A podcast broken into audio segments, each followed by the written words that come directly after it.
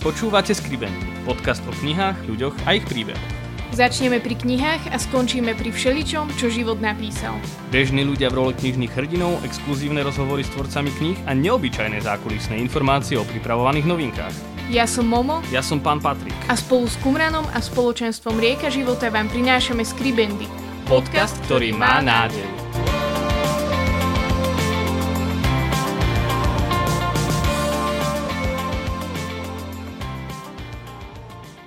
Vítajte pri 12. epizóde nášho podcastu. Po značne dlhšom čase tu máme opäť hostia, ktorý je spisovateľ a tentokrát tu máme Juraja Vojtáša. Vítajte Juraj. Ďakujem. Možno nie všetci vedia, aký, aký druh spisovateľa alebo kto vlastne ste. Kto je vlastne Juraj Vojtáš? Ako by ste sa charakterizovali? Naozaj, som spisovateľ, zatiaľ len niekoľko rokov, som taký začínajúci spisovateľ. Napísal som sériu štyroch kníh, Odvážne srdce, zároveň som manžel, otec štyroch detí a som Salesian spolupracovník. Hovorili ste, že ste začínajúci spisovateľe, to znamená, že predtým ste tiež zjavne teda boli niečo. Čím ste boli predtým? Áno, ja som vystriedal niekoľko zamestnaní, kým som našiel také svoje povolanie. Vyštudoval som ekonomiku, a robil som potom v konzultačnej firme, kde to bolo také riadne workoholické tempo, robili sme každý deň úplne večer do 10. vyslovene od rána. No a po nejakom čase som si povedal, že chcem taký normálnejší život, tak som stále hľadal nejaké také zamestnanie, kde by to malo nejaký zmysel. A potom som robil dlhú dobu Salesianov na strednej odbornej škole svätého Jozefa Robotníka v Žiline, kde som aj učil 5 rokov a zároveň som robil aj ekonomiku, nejakých 9 rokov. Ale stále ma to ťahalo ešte nejako ďalej. No a v tom období som napísal tú prvú knižku Odvážne srdce, celkom to čitateľov zaujalo. Tak po takom období rozlišovania a zvažovania som sa rozhodol, že sa budem písaniu venovať naplno. Bol to taký skok viery a dôvery, ale som tomu veľmi rád. Teraz, myslím, nejaký tretí rok píšem naplno, na plný úvezok a celkom sa mi to páči. Čo vás vlastne inšpirovalo napísať knihu? No, sám neviem, ale vždy, vždy ma bavilo, už od mladá nás Salesiani vyzývali, že v rámci takého spytovania svedomia večer si písať denník, že shrnúť si ten deň, čo človek zažil, čo bolo dobre, čo ho trápilo, z čoho má radosť. Okrem toho, že sa mi potom lepšie spalo a som bol taký v pohode, tak uh, tam som si niekde začala si cibriť to písanie a potom na strednej škole, priznám sa, nie všetky tie hodiny boli úplne, že ma zaujali, tak som si písal také básničky na kraj zošita, nejaké verše. A potom neskôr, už po skončení výšky, zase ma začali napadať také príbehy, nejaké krátke vyslovene, že poviedky, tak som ich vždy tak spisoval a potom na Vianoce som ako poslal kamošom ako darček. Tak myslím tam niekde sú tie začiatky toho písania. No a potom časom jedna z tých poviedok začala tak viac rásť ako keby predo mnou. Tak som si povedal, že by bolo dobre rozvinúť ten príbeh a tak vznikla knižka Odvážne srdce. Čo je zaujímavé, že tá prvotná poviedka bola skoro úplne iná ako je nakoniec tá knižka, takže on sa to naozaj tak pretvorilo. Ja som počul takú myšlienku, že ak chceš niečo čítať, čo tu nie je, tak si to napíš. Bolo to aj v tom prípade vašom takto? Ani nie, ani nie, lebo zase ja uznávam, že je tak veľa dobrých knižiek, že naozaj ja som vyrastal na Foglarovkách, na Majovkách, to boli úžasné dobrodružstva, Tarzan, to bolo super. Takže ja som naozaj čítal, že veľmi pekné knižky, ale toto bolo naozaj niečo také zvláštne, ako také pozvanie možno spolu tak nejak vytvoriť, objaviť nejakú novú krajinu, nejaké nové osudy ľudí. Takže pre mňa samé toho to bolo také dobrodružstvo. O čom vlastne tá celá séria je, keďže prvá knižka sa volá Odvážne srdce. Podľa nej teda je nazvaná aj tá séria. Znie to tiež dobrodružne, veľmi odvážne. Na čo sa môžeme v tých knihách tešiť?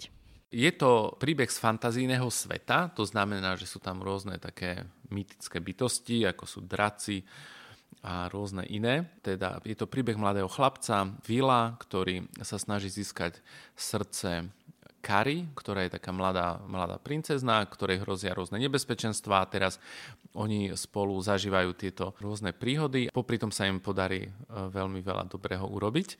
A je tam veľmi silný taký boj dobra so zlom, a, a je tam zobrazenie aj vlastne dospievanie toho mladého chlapca, jeho hľadanie vzťahu k vlastným rodičom, povedzme k tejto dievčine, ale aj nachádzanie takého svojho miesta v živote, že vlastne čo chce robiť, práve časom zistuje, že musí aj veľa obetovať preto, aby vykonal to dobro, ale zároveň, že uh, mu to robí aj veľkú radosť a je šťastný. My vieme, že sa trochu snažíte um, zasiahnuť knihou aj zahraničný trh. Máte nejakú skúsenosť, že tí zahraniční čitatelia sa správajú inak, alebo že tá konkurencia je tam teda zjavne teda väčšia, keď, keď to prekladáte do angličtiny. Viete nám o tom niečo povedať? Tie knižky si prekladám do angličtiny sám, ale samozrejme je tam vždy ten rodený Američan, ktorý v tomto prípade jedna pani Američanka, veľmi talentovaná, ktorá e, to vlastne, to sa volá také, také editovanie, taká kontrola, ktorá e, teda sa uistí, aby to bolo naozaj napísané tak, ako to je, by napísal ten rodený Američan. No a je tam naozaj obrovská konkurencia. Tam sú tisícky a tisícky kníh, takže zatiaľ je dosť ťažké sa tam presadiť, ale ako nestrácam nádej, verím, že raz sa mi to podarí. Výhoda aj nevýhoda dnešnej doby je, že tým, že sa tvorí veľmi veľa takých liberálnych kníh, kde sú tie hodnoty morálne veľmi zdeformované, tak ja zároveň dúfam, že z času na čas, keď sa objaví kniha, ktorá sa snaží tak čisto a pekne stvárniť ten ľudský život, že zaujme skôr či neskôr tých čitateľov. Hovorili ste o tom, že tento príbeh je v podstate príbeh chlapca, čiže je to určené viac pre chlapcov ako pre dievčatá? Je tam aj romantická zápletka, je to určené aj pre dievčatá a aj mnohým dievčatám sa to páči. Vekovo ja som myslel, že to je zhruba od 12 rokov, ale čítajú to aj 10 roční, aj 9 roční a veľmi sa im to páči. A dokonca mi písal aj, píš, píšu mi aj dospelí, že ich to oslovilo. Dokonca jeden pán dôchodca mi tiež písal, že to úplne shltlo za jednu noc. Je to niečo, eh, čo je v tých knihách aj, aj také, že čo by ste chceli odovzdať vašim deťom, keďže ste otec? Určite tak podvedome. Zároveň sa snažíme, aby tí mladí ľudia pochopili svojich rodičov, aby prijali povedzme aj ich chyby a možno, aby aj možno časom získali nejakú takú vďačnosť za to, čo im rodičia dali. Aj tú starostlivosť, aby to nebrali len ako niečo samozrejme. A zároveň je to pozvanie, aby oni sami potom raz sa stali takými zodpovednými rodičmi, ktorí budú vychovávať deti a obetovať sa pre nich. A zároveň som sa snažil do tých knížiek dať aj, čo hovorí teraz svätý otec František, veľmi pekne v tej encyklike Laudato si o našom svete, že ten náš svet je veľmi krehký a tá rovnováha je krehká, treba sa oň starať, pretože tie nejaké necitlivé zásahy vytvárajú potom povedzme migráciu národov, čo vytvára konflikty a vojny. Takže toto je tam tiež prítomné. Celá tá séria znie naozaj veľmi dobrodružne, aj všetky, všetci tí dráci a, a boje a tak. Ale v živote zažívame dobrodružstvo, aj také nie s fyzickými drakmi, alebo ako by som to nazvala. Jedným takým vašim dobrodružným krokom bolo, že ste sa rozhodli pre slobodné povolanie, keď to teda môžeme tak nazvať. Čo to vlastne znamená, alebo ako, ako ste ustali tento krok viery? Slobodné povolanie znamená, že človek chce niečo tvoriť, tak normálne sa dá ísť na daňový úrad a povedať, že tak ja by som chcel písať knižky, tak pani sa na vás usmeje a povie, že to je veľmi pekné, tak prideli vám tzv. ičo a potom musíte zaplatiť dane zo všetkého, čo vytvoríte. Ale celkovo je to taký naozaj dobrý pocit, že, že žijeme v slobodnej krajine, kde môžeme tvoriť krásne veci. A skôr vidím dnes také veľké lákadlo v tom, že keď máme na Slovensku veľké korporácie, kde sa dá perfektne zarobiť a urobiť e, brutálna kariéra, tak mnohí ľudia, ktorí aj majú v sebe túto túžbu tvoriť, tak im to trošku e, tak e, zahmlí práve tento prísľub nejakého kariérneho postupu. Skôr ja tak aj pozývam iných, aby keď cítili, že chcú niečo pekné vytvoriť, aby sa nebali tomu obetovať nejaký čas aj energiu. Pre mňa to je veľmi také povzbudivé, lebo teraz nedávno som bol na takom programe, na takej konferencii pre mužov a veľa sa hovorilo o tej téme dobrodružstva, že muži majú často také dobrodružné srdce, ale že nie je to len o tom, že každý musí skákať z lietadla s padákom a, a neviem čo, ale že často je to o tom, že zariskovať, zariskovať kvôli rodine, zariskovať kvôli svojmu vlastnému srdcu. A pre mňa toto je naozaj taký, takým dobrodružným krokom, ale predsa len nedá mi neopýtať sa, že pre vás ako, ako živiteľa rodiny, keďže ste, ste muž a, a máte aj, aj decka doma, Zvládali ste to, alebo mali ste niekedy také pochybnosti, či ste to dobre urobili, keď prišiel časší čas, alebo tak nejak to vo vás ešte, ešte zrelo to rozhodnutie? Chápem. No, ja to prirovnávam tomu, že keď sa napríklad pán Boh povolal Abrahama, aby vyšiel z toho mesta Úr, tak bola to taká veľká sláva, že proste ide na veľkú cestu, fanfári a tak. Takže ja som niečo také podobné zažíval, že pred tými troma rokmi tak viacerí mi tak klepkali na plece, že to je super a tak.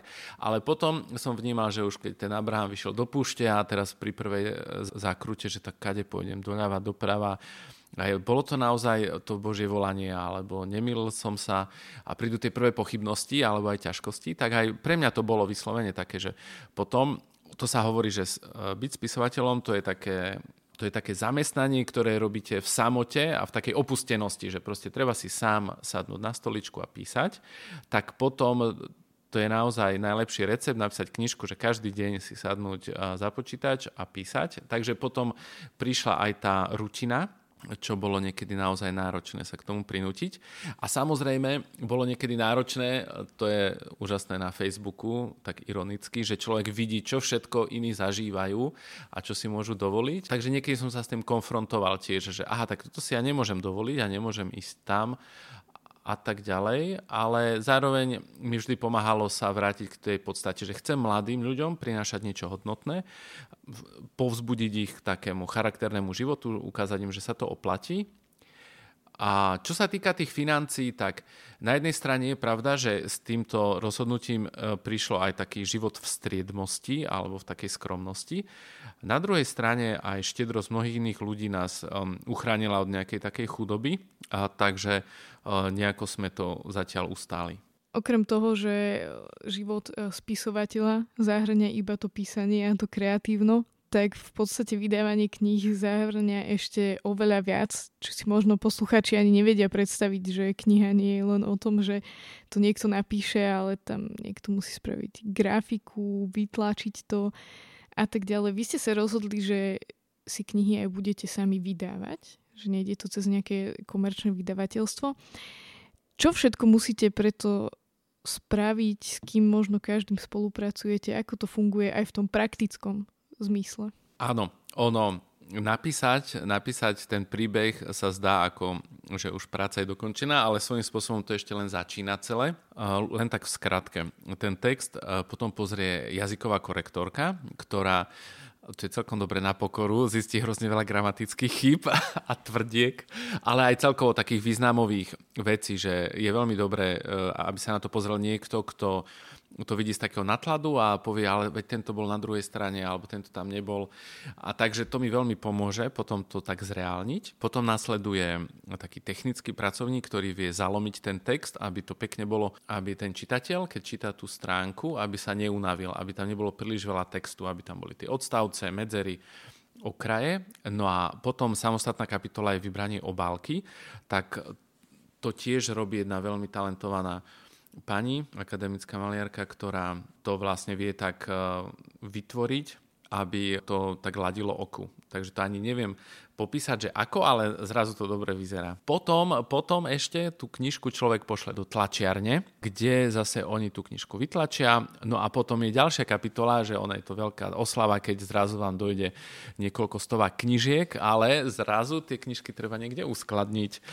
Treba sa postarať, aby sa im nič nestalo. A potom, to je ešte ten posledný detail, aby sa dostali k čitateľom. Takže tam potom začína zase ďalšia, taká akoby tretia etapa, čo je nejaká reklama, marketing. Takže to je tiež e, niečo, čomu som sa musel priúčať a čo sa priznám, mi není úplne vlastné, ale už som sa naučil, že treba hovoriť o tom ľuďom, že a nechceš si naozaj kúpiť tú knižku a sú to fakt dobré príbehy a tak. Tak sa teším, že sme tu spolu a hovoríme e, s Jurajom Vojtašom aj o sérii Odvážne srdce. Hovorili ste, že práca spisovateľa je do veľkej miery taká, že pracujete sám, ste pred tým počítačom, píšete. Na jednej strane, na druhej strane e, predsa len žijete doma s manželkou, s deťmi a vaše deti nie sú úplne najväčšie všetky tak má to určite aj svoje úskalia, keď eh, máte nejaký home office alebo prednedávnom boli ešte eh, zatvorené školy, mali sme tu učenie pre decka z domu. Je to náročné na nejaký časový manažment, to, to všetko, aby ste zladili to fungovanie? Určite, určite. Zvlášť tá korona bola ťažká, keď boli e, doma deti, alebo aj momentálne práve tri zo štyroch detí sú v karanténe doma a to štvrté má pol roka, takže všetci šiesti sme doma. Takže Začína sa mi páčiť model, raz som sa išiel ráno prejsť. Ja sa celkom snažím ráno ísť tak na chvíľu do kostola, načerpať také myšlienky s pánom v rozhovore, potom sa ísť trochu prejsť do prírody a potom písať. A raz som išiel tak cez sídlisko a nejaký pán bol v aute a mal taký, akože normálne taký biznis rozhovor, tam niečo riešili, on mal otvorený notebook, tak úplne som mu závidel, že to je vynikajúci nápad, vlastne taká mobilná kancelária. Takže naozaj doma je to niekedy veselé. Mňa v detstve ešte oslovil taký príbeh o tzv. štvrtom kráľovi, e, ktorý sa tiež vydal spolu s tými troma mudrcmi za Ježišom k jasličkám, ale po ceste sa zastavil vždy a pomáhal niektorým ľuďom. Sa oneskoril a došiel teda až pod kríž. Že stretol Ježiša, ale o 30 rokov, 33 rokov neskôr a stretol ho až na Golgote. A to som si silno pripomínal aj počas tejto korony, že teraz niekedy som prácu odsnul nabok, hoci som ten živiteľ rodiny a ten tlak tam je, že musím produkovať, predávať, ale napriek tomu som si povedal, že teraz je dôležitejšia starosť o tie deti a verím, že tá Božia prozreteľnosť sa o nás postará. Hovorili ste o tom, že do tých príbehov sa snažíte zakomponovať aj to, že ten hlavný hrdina nachádza aj ten vzťah trošku k rodičom a tak. Ako to vyzerá u vás doma? Máte nejaký recept na šťastný domov alebo nejaký akože ideál, ktorý možno môžeme vyčítať aj v knihách, ale ktorý sa aj snažíte žiť? Mne hlavne dáva takú nádej, vedomie, že Pán Boh má rád nás, aj moje vlastné deti oveľa viac rád, než ja sám. Takže aj keď mám niekedy nervy na deti alebo som nervózny, tak si hovorím, že, že je tu niekto, kto ich má veľmi rád a ktorý e, sa o nich stará ale mne, čo sa osvedčilo, tak sú také, také malé skutky lásky, že, že ono málo kedy človek má nejakú šancu alebo príležitosť niekomu v úvodzovkách zachrániť život pri požiari alebo pri nejakej havárii, ale tie každodenné maličkosti, že prečítať si knižku, spýtať sa, ako sa má ísť sa prejsť, e, urobiť večeru alebo odložiť riady, že podľa mňa to sú tie drobné skutky lásky, ktoré vytvárajú takú pohodu doma. Trochu ste to načrtli o tom, takom možno sociálnom konštrukte alebo, alebo tom tlaku, že, že muž by mal zarábať a naozaj byť výkonnou mašinou. A na jednej strane, a potom tu máme takú krízu mužnosti, že, že muži vlastne ani, ani nevedia, čo sú a, a neviem, že, že prečo to je, či sme evolúciou spohodlnili, alebo máme všetko na dosah ruky. Ako vy to prežívate možno aj vo svojom okolí, aj, aj tak z vášho pohľadu tú, tú dnešnú mužnosť? Ja si uvedomujem silno, aj keď povedzme píšem nejaké tie fantasy príbehy, ktoré sa odohrávajú zhruba rádovo ako keby v stredoveku, takže že nie tam ešte tá technológia vyspelá a ľudia na mnohé veci nemajú lieky a tak ďalej, tak uvedomujem si takú veľkú vďačnosť za to, že žijeme v 21. storočí potom, že žijeme na Slovensku, pretože keby v súčasnosti sme žili niekde v Afrike, tak proste robím v nejakej bani, kde sa nedožijem viac ako 30 rokov, lebo tie podmienky sú také hrozné a bol by som rád, že donesiem vôbec nejakú obživu domov. Takže to je obrovský luxus, že sme na Slovensku v súčasnej dobe a aj um, prežívam takú vďačnosť za to, že to si tiež neuvedomujeme, ale že pri pohľade na Čínu, alebo povedzme nejaké iné, napríklad aj tie africké krajiny, kde nebolo prítomné kresťanstvo, keď človek vidí tie hrozné veci, čo sa tam dejú, tak ono to pochádza z toho, že naozaj e, kresťanstvo prinieslo úctu k človeku. A že som veľmi vďačný za Cyrila metoda, ono to znie ako otrepaná fráza, ale že tie desiatky generácií ľudí, ktorí tu odovzdávali vieru, žili ju a formovali našu spoločnosť, tak nám dali naozaj nejakú takú úctu jeden k druhému. Takže čo sme mali aj tu na, hoci stále v tej politike je tá tendencia, že tá moc tých ľudí pokazí, ale stále tu máme úplne podľa mňa takú že ťah na bránku, že k tomu dobru. V mnohých ľuďoch je tu veľmi taká snaha robiť niečo dobré. No čo sa týka tej otázky mužnosti dnes, tak naozaj mám pocit, že tá pohodlnosť toho, že stačí mi odsedieť si v práci 8 hodín a doniesť domov peniaze a je to vybavené, nič viac už nemusím urobiť, tak trochu to zvádza potom k takej pohodlnosti a navyše dnes e, dostupnosť tej online zábavy je naozaj všade prítomná. Takže je veľmi ľahké sklznúť do toho, že venovať sa len tým príjemným veciam tam mne sa veľmi páči napríklad kontakt s prírodou, že keď ide človek na výlet s rodinou, vonku môže byť zima, môže pršať, môžem sa potknúť, tie konáre môžu byť alebo kamene ostré, že príroda nám dáva veľmi peknú spätnú väzbu o tom, aký život naozaj je. Pre mňa taký recept, ako prežívať povedzme aj tú mužnosť, je aj deti, aj celú rodinu zobrať do prírody na nejaké výlety, opekať, zahrať sa v lete v potoku, a takéto veci, že to nás tak trochu privádza k tomu pôvodnému obrazu života. Hovoríte veľa o viere, aj sa tieto duchovné princípy, aj nejaké kresťanské možno čitateľ, ktorý ich eh, hľadá, tak ich môže nájsť aj vo vašej tvorbe. Tieto výlety s rodinou a všetko, čo hovoríte, že robíte to, čo čo ste si vysnívali, čo chcete, našli ste zmysel. Znie to úplne nádherne a, a ideálne a človek by si povedal, že šťastný to život, ktorý žijete. Ale vieme, že všetci z nás majú aj tie pekné, aj tie ťažké chvíle v živote. A mali ste ich aj vy vo vašej rodine, keď niekoľko vašich bábetiek vás predišlo do väčšnosti. Ako ste takéto ťažké chvíle prežívali, ako ústať v takýchto chvíľach ten život viery ako si ho zachovať. Áno, tak to bolo veľmi ťažké obdobie a mne veľmi pomohlo si uvedomiť tiež, um, mi pomohli druhí ľudia, aj mnohí takí kňazi v spovedi, aj v spoločenstve, tak pomohlo mi uvedomiť si, že že Boh nie je ten, kto to spôsobil nás chvála, teraz sa z toho teší, že ja trpím, on je skôr so mnou, že on je ten dobrý, ktorý mi pomáha niesť tieto ťažké situácie.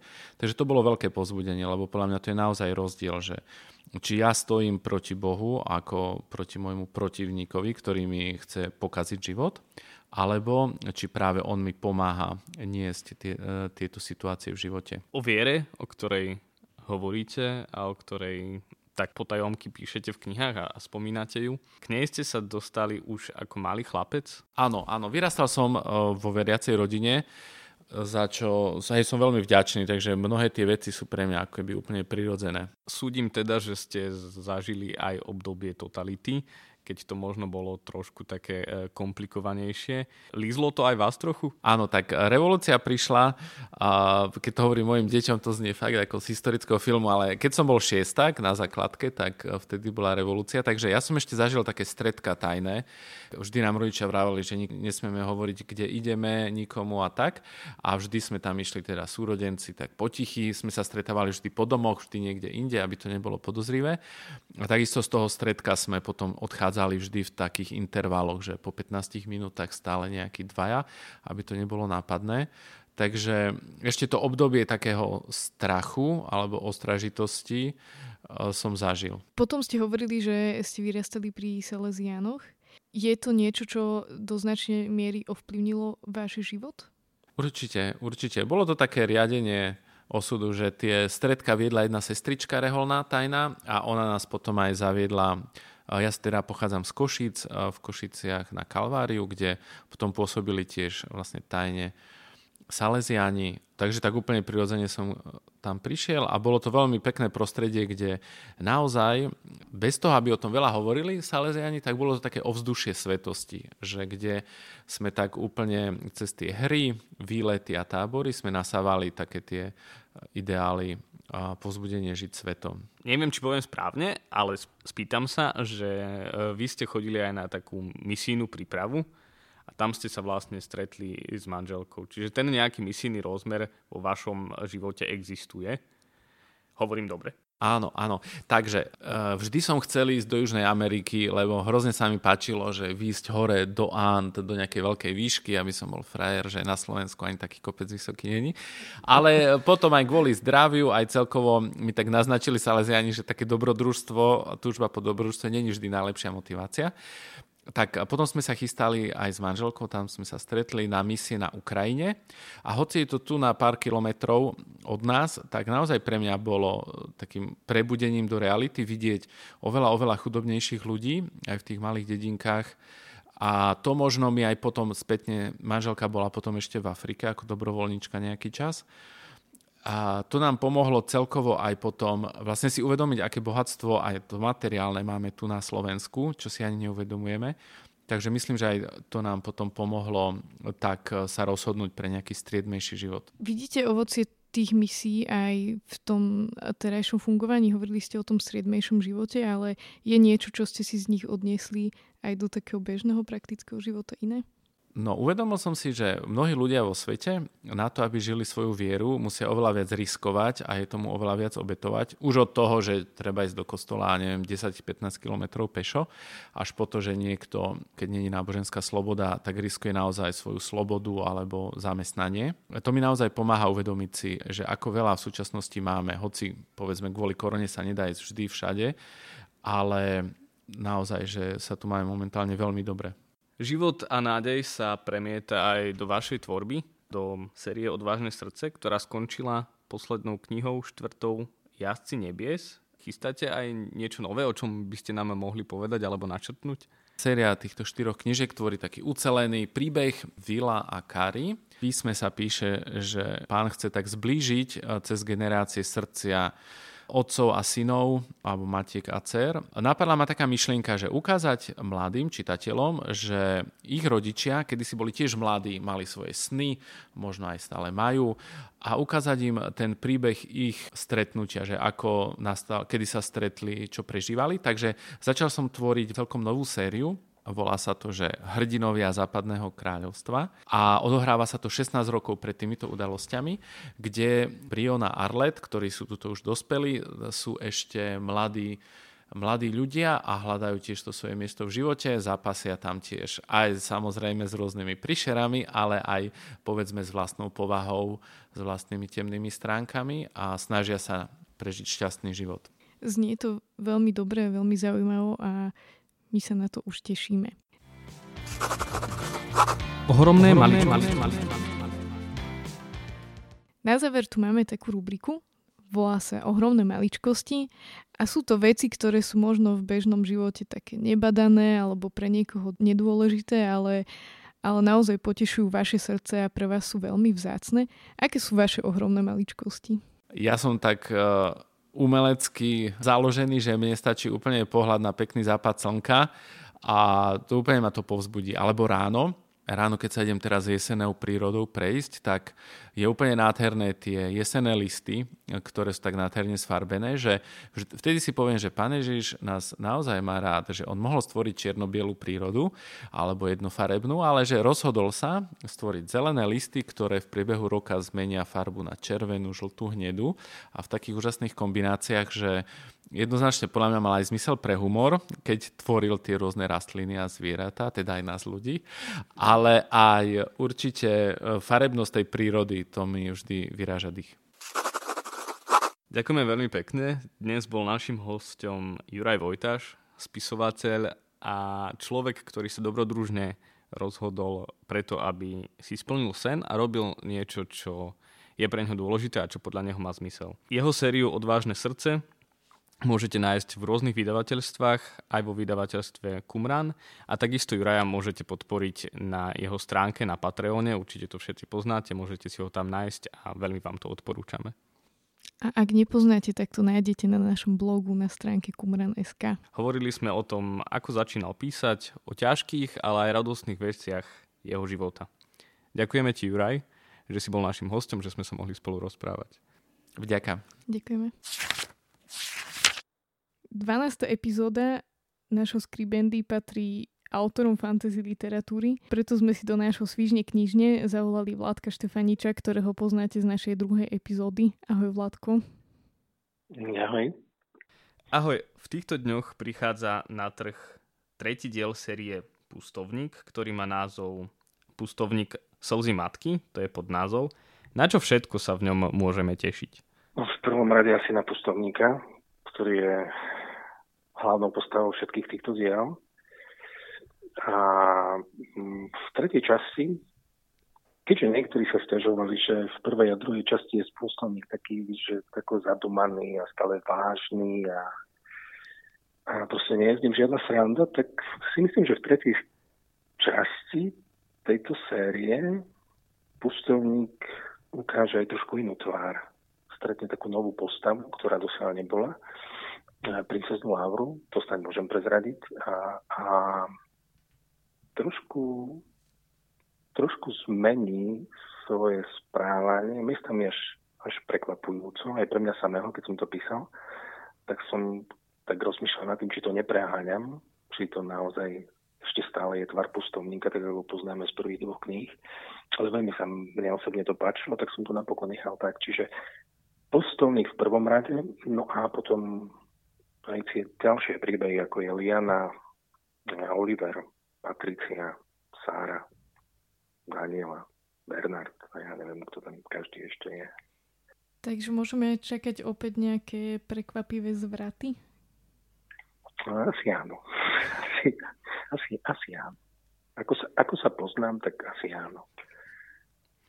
Ktorý z tých troch dielov je tebe najbližší? Či je to pre teba tak, ako keď má matka tri deti a má ich rovnako rada? Presne tak. Presne tak. To si povedal veľmi dobre. z tých všetkých štyroch dielov každý je trošku iný, ale nedokázal by som asi povedať, že ktorý mám najradšej to je presne tak, ako keď sa spýtaš matky, ktorá má 4 deti, že a ktoré? Nie to všetky. Všetky. Teším sa z každého dielu. Dobre, teda tak uh, my sa tiež tešíme z každého dielu a tešíme sa na každý ďalší, ale hlavne sme radi, že už konečne sme sa dočkali uh, trojky pustovníka Ďakujeme ti veľmi pekne, že aspoň trošku si nám povedal o tom, na čo sa môžeme tešiť a trošku si nás pripravil aj na to, že možno nejaké zvraty opäť budú, tak snáď to nebude také dramatické, že by sme to neprežili. Najnovší diel Pustovníka od Vládka Štefaniča samozrejme môžete nájsť na stránke Kumranu, tak ako aj prvé dva diely sú stále dostupné. A samozrejme na, na stránke Kumranu nájdete aj štvrtú knihu série Odvážne srdce od Juraja Vojtáša. Ďakujeme Vládku ešte raz a no, prajeme ti nie. pekný deň ešte. Pekný ja deň a, a pevné zdravie. No, ďakujem. Všetko dobré. Ďakujeme. Ďakujeme, že ste s nami vytrvali až do konca a odkryli príbehy dnešnej epizódy. Naše podcasty môžete nájsť na webe www.kumram.sk v sekcii podcast a vo všetkých podcastových aplikáciách. Sledovať nás môžete na Instagrame Skribendy Podcast. Do, do počutia, počutia už o dva týždne. týždne.